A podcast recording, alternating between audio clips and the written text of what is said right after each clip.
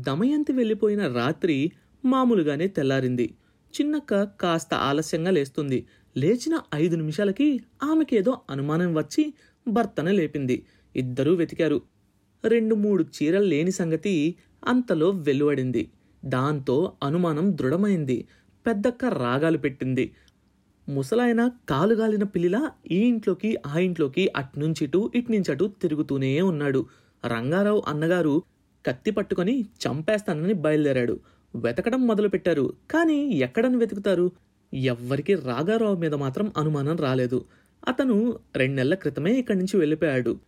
గంటలో ఈ వార్త వీధంతా పాకింది. ఆ తరువాత దమయంతి కథ రకరకాల నోళ్ళల్లో రకరకాల రంగులు దిద్దుకుంది. వెనక వీధిలో చూశానని ఒకరంటే కాదు ఇసుక వీధిలో చూశానని మరొకరు అన్నారు సమాజపు కట్టుబాట్లని దాటిన స్త్రీ భవిష్యత్తు ఎలా ఉండాలని తాము మనసులో కోరుకుంటున్నారో అన్ని రకాలుగా హీన స్థితిని ఊహించి సంతృప్తి పడ్డారు. ఇంత జరుగుతున్న సోమయాజీ మాత్రం నోరు విప్పకుండా ఒక ప్రేక్షకుళ్ళా మిగిలిపోయాడు. ఆమెకి ఏమీ జరగదని అతని గట్టి నమ్మకం. ఆమె అందించిన చేతి సంచి రాఘవరావు ఎంత అపురూపంగా పట్టుకున్నాడో అతడు బాగా చూశాడు. దమయంతి వెళ్ళిపోయిన ప్రభావం ఆ ఇంటి మీద చాలానే కనపడింది. పని ఒత్తిడి అంతా చిన్నక్క మీద పడింది. అందులో సగం సోమయాజీ మీదకు జారింది. ఒక రకంగా చెప్పాలంటే తానే మీద వేసుకున్నాడు. దాంతో చదవటానికి అస్సలు సమయం ఉండేది కాదు. అప్పటి వరకు ఇంకా పుస్తకాలు కొనలేదు. పెద్ద పరీక్షలు దగ్గర పడుతున్నాయి. దమయంతి వెళ్ళిపోయిన తరువాత వైదేహి వీళ్ళ గదిలో వచ్చి చేరింది. అంతకు ముందు రాజా సోమయాజీ బయట వసారాకున్న గదిలో పడుకుంటే వైదేహి దమయంతి పక్క గదిలో పడుకునేవారు. ఆమె లేకపోయేసరికి వైదేహి తనకి భయమంటూ అన్న దగ్గరకు వసారాలో పక్క వేసుకుంది. సోమయాజీ లోపలి గదిలో చదువుకొని పడుకోవడానికి వసారాలోకి వచ్చేవాడు. వేసవికాలం అప్పుడే ప్రతాపం చూపిస్తోంది. రాజా తొందరగా పడుకునేసేవాడు. సోమయాజీకి మాత్రం పల్లె అలవాటు పోలేదు. పదకొండు దాటితే గాని నిద్ర పట్టేది కాదు. రాజా నిద్రపోగానే అతని పుస్తకాలు తీసుకొని మిగతా వారికి నిద్రాభంగం కలిగించకుండా లోపలి గదిలోకి వెళ్ళి దీపం పెట్టుకొని చదివేవాడు.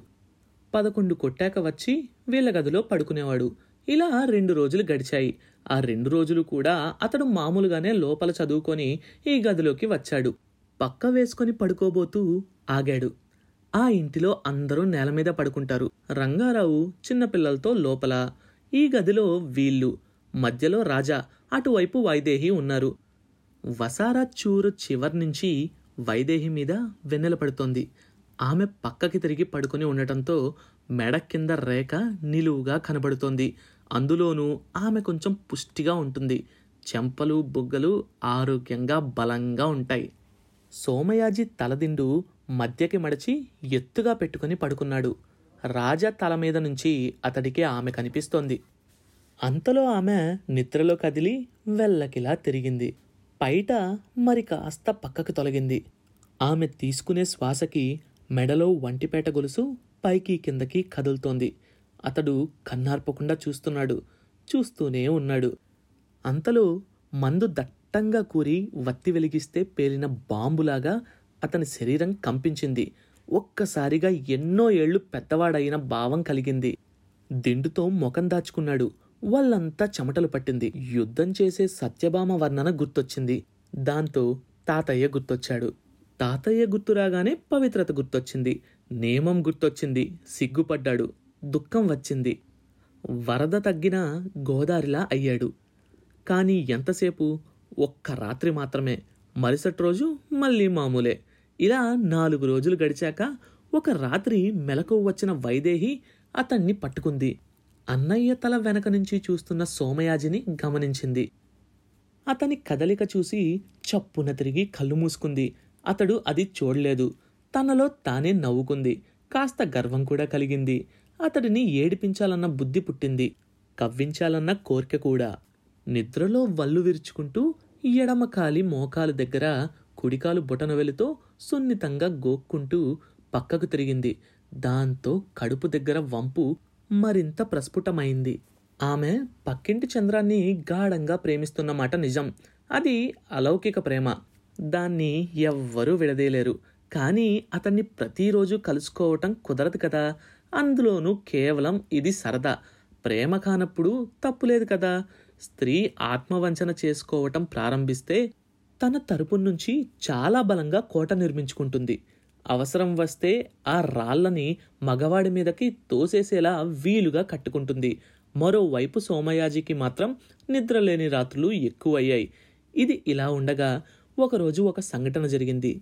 ప్రతి తరగతిలోనూ రెండు వర్గాలుంటాయి. ఇద్దరు నాయకులుంటారు.